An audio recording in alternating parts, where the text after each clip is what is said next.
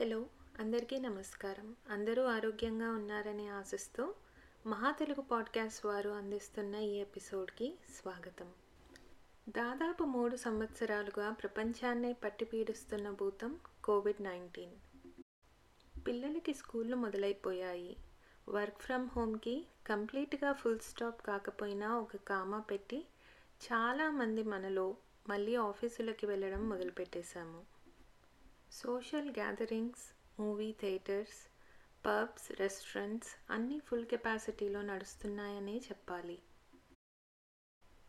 ఇంతలోనే చైనా నుంచి ముప్పు రాబోతోంది అన్న వార్తలు కూడా వినపడుతున్నాయి లక్షల్లో కేసులు వేలల్లో మరణాలు అంటూ న్యూస్ పేపర్ వారు ప్రతిరోజు వారి న్యూస్ కాలమ్స్ని నింపేశారు. గతంలో జరిగినట్టు నిర్లక్ష్యం జరగకూడదు అని ప్రభుత్వం వారు కూడా మాక్ డ్రిల్స్ని నిర్వహించేశారు అప్పుడే.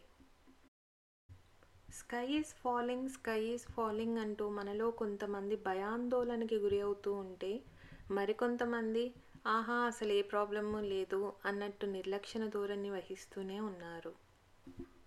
మనలో కొంతమంది ఏమో కోవిడ్ బూస్టర్స్ వేయించేసుకుందాము అని వెళ్ళి లైన్లలో గంటలు గంటలు నిలబడిపోతున్నారు.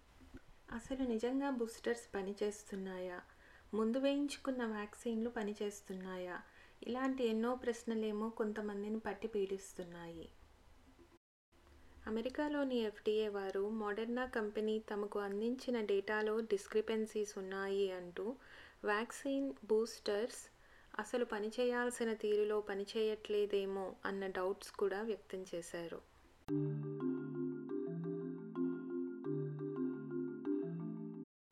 అసలు అనుకున్న విధంగా వ్యాక్సిన్స్ పనిచేశాయా? ఇప్పుడు బూస్టర్స్ పని చేస్తాయా? అని చెప్పడం చాలా కష్టం. దాని మీద ఇంకా రీసెర్చ్ జరుగుతూనే ఉంది. అసలు వ్యాక్సిన్స్ ఎలా పనిచేస్తాయో కాసేపు చూద్దాం. వ్యాక్సిన్స్ మన బాడీలో టూ టైప్స్ ఆఫ్ ఇమ్యూనిటీని ట్రిగ్గర్ చేయాలి. ఒకటి యాంటీబాడీస్ రిలీజ్ చేయాలి. రెండవది టీ సెల్ ఇమ్యూనిటీని పెంచాలి. యాంటీబాడీస్ అంటే ఒక ఎనిమీ అటాక్ చేయగానే ఫ్రంట్ లైన్ సోల్జర్స్ అన్నమాట. వెంటనే ఆ ఎనిమీని అటాక్ చేస్తాయి. ఈ విషయంలో ఎనిమీ అంటే కోవిడ్ వైరస్ వైరస్ అటాక్ చేయగానే వెంటనే యాంటీబాడీస్ వాటిని ఎదుర్కొంటాయి. కానీ వ్యాక్సిన్ వేయించుకున్న కొంతకాలానికి యాంటీబాడీస్ అనే ఈ ఇమ్యూనిటీ తగ్గిపోతుంది. ఈ యాంటీబాడీస్ మన బాడీలో ఎన్ని రోజులు ఉంటాయి? లేదా ఎన్ని వారాలు ఉంటాయి? అన్నది చెప్పడం చాలా కష్టం. కొంతమందిలో అసలు యాంటీబాడీస్ రిలీజ్ కూడా అవ్వకపోవచ్చు. వ్యాక్సిన్ వేయించుకున్న రెండు మూడు రోజులలోనే కొంతమందికి యాంటీబాడీస్ కౌంట్ పడిపోవచ్చు. కొంతమందిలో సరాసరి జీరోకే చేరుతాయి. కేవలం ఒక బ్లడ్ టెస్ట్ ద్వారానే ఖచ్చితంగా యాంటీబాడీస్ రిలీజ్ అయ్యాయా?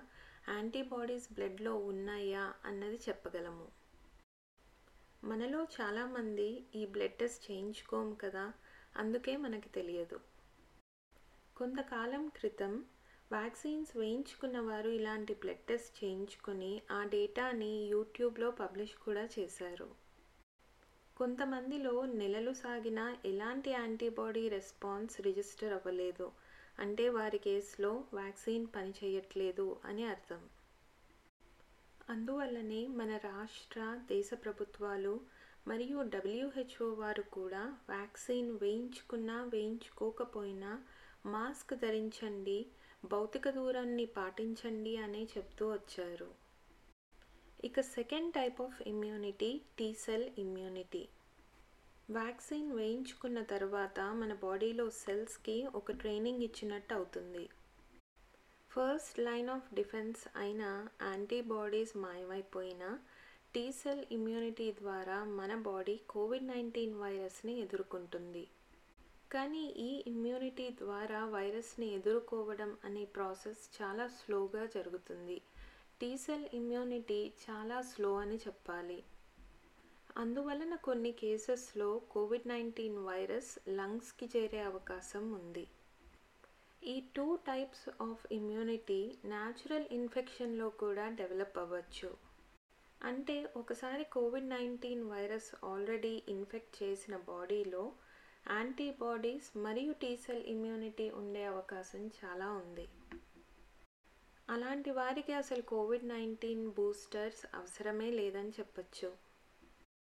అయితే ఇక్కడ ఒక వెరీ ఇంపార్టెంట్ క్వశ్చన్ తలెత్తచ్చు.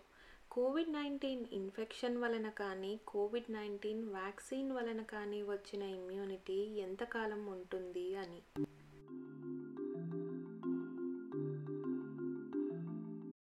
ఈ క్వశ్చన్పై రీసెర్చ్ ఇంకా జరుగుతూనే ఉంది. ఇప్పటి వరకు లభ్యంలో ఉన్న డేటా ఆధారంగా కొంతమందికి ఈ టూ టైప్స్ ఆఫ్ ఇమ్యూనిటీ వలన ఒక వన్ ఇయర్ దాకా ప్రొటెక్షన్ ఉండే అవకాశం ఉంది.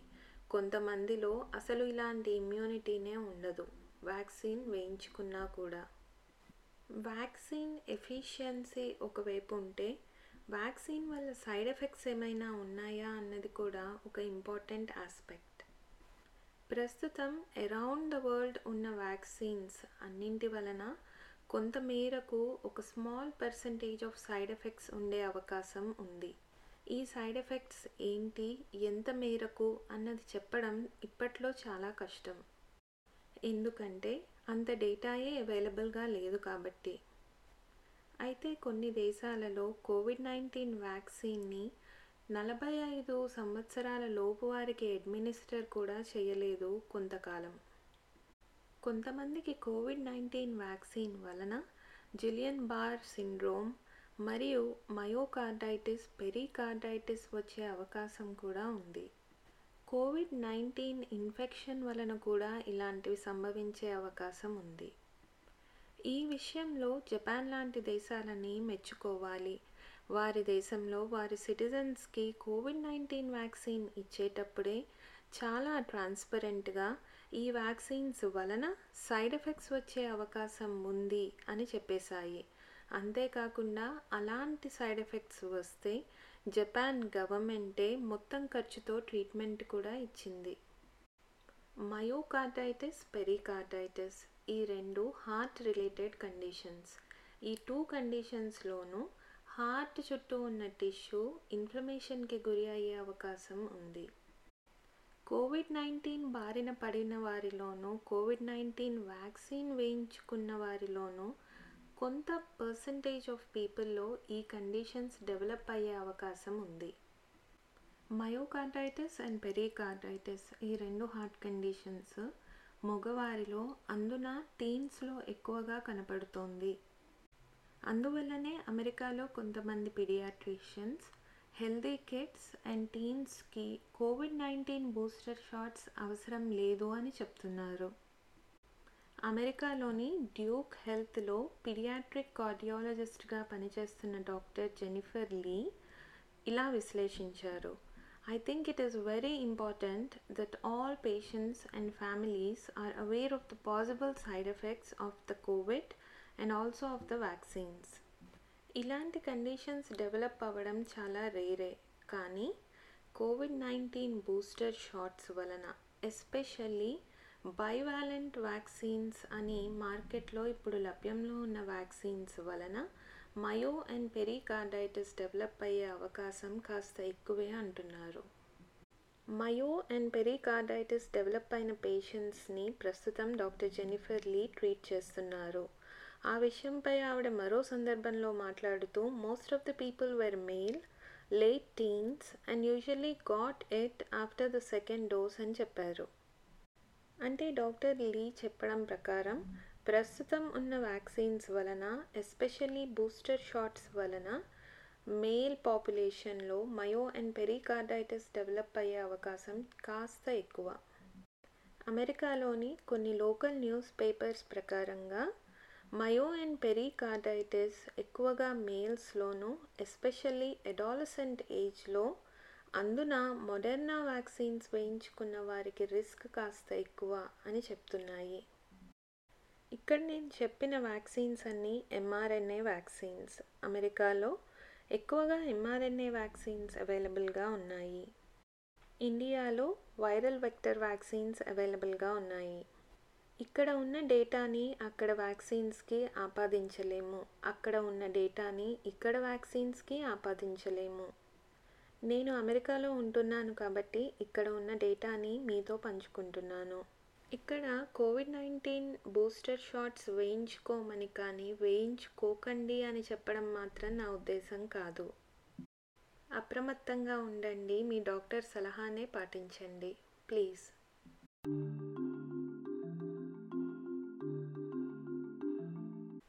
ఇక్కడ మరొక విషయం.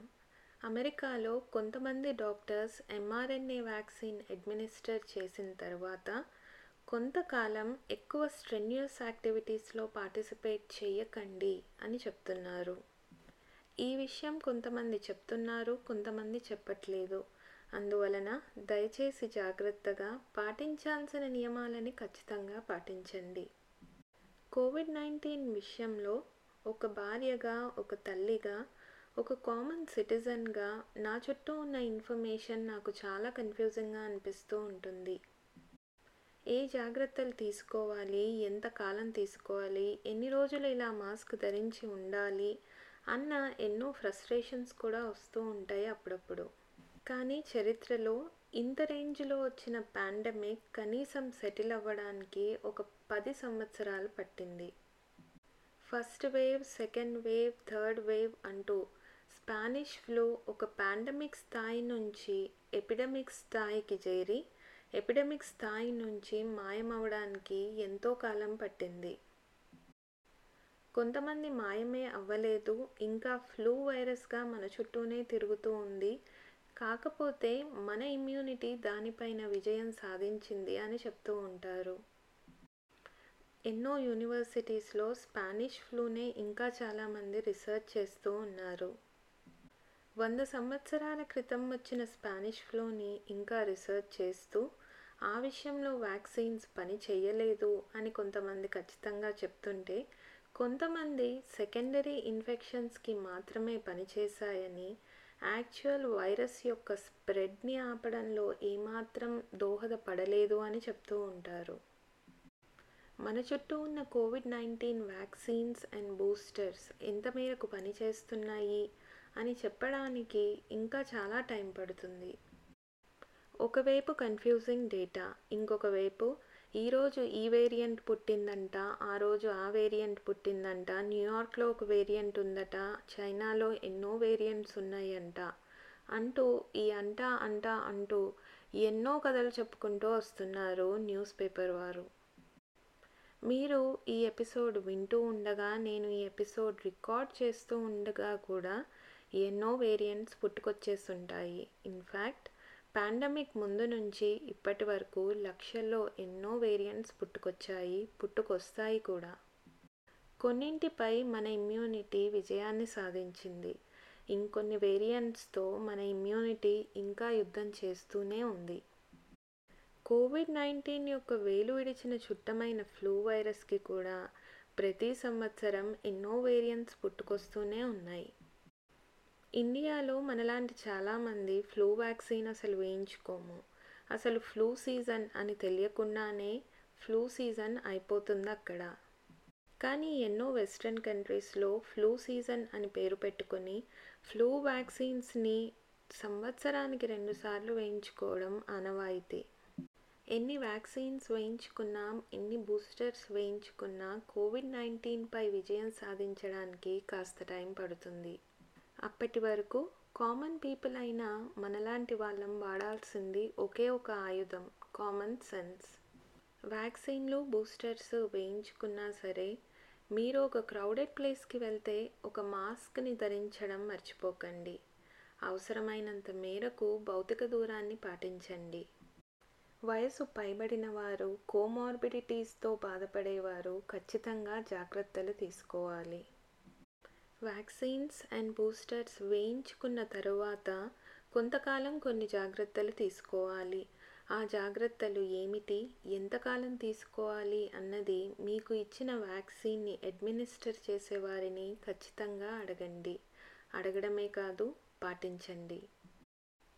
డేటా అవైలబుల్గా ఉన్నంత మేరకు ఇప్పుడు మన చుట్టూ ఉన్న వేరియంట్స్ డెల్టా వేరియంట్ అంత డేంజరస్ కాదు.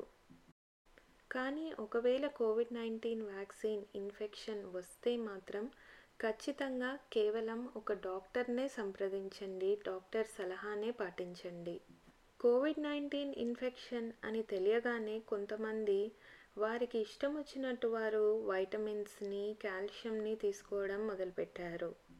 కొన్ని విటమిన్లు ఎక్కువగా తీసుకున్న ప్రాబ్లమే. ఫర్ ఎగ్జాంపుల్ ఏ e, అనే వైటమిన్స్ ఎక్కువగా తీసుకోకూడదు. వైటమిన్ డి ఎక్కువ తీసుకుంటే కిడ్నీస్ పాడయ్యే అవకాశం ఉంది. ఎంతోమంది వైటమిన్ డి ఎక్కువగా తీసుకొని ప్రాబ్లంలో పడ్డారు కోవిడ్ నైన్టీన్ పాండమిక్లో కొంతమంది ఏమో నాన్ వెజ్ ఎక్కువగా తినండి కోవిడ్ నైన్టీన్ తగ్గిపోతుంది కోవిడ్ నైన్టీన్ అసలు రాదు అని వారికి ఇష్టం వచ్చినట్టు వారు సలహాలను కూడా పంచిపెట్టేశారు. ఇలాంటి సలహాలను పాటించే ముందు ఒక్కసారి మీ డాక్టర్ని మాత్రం కన్సల్ట్ చేయడం మర్చిపోకండి. కామన్ సెన్స్ని వాడుతూ కామన్ పీపుల్ అయిన మీరు మేము ఆరోగ్యంగా ఉండాలని ఆశిస్తూ ఈరోజుకి సెలవు. నీలిమ ఈడిగా అయిన నేను మళ్ళీ ఇంకొక మంచి ఎపిసోడ్తో మీ ముందుకు వస్తాను అప్పటి వరకు stay happy and stay healthy. Thank you.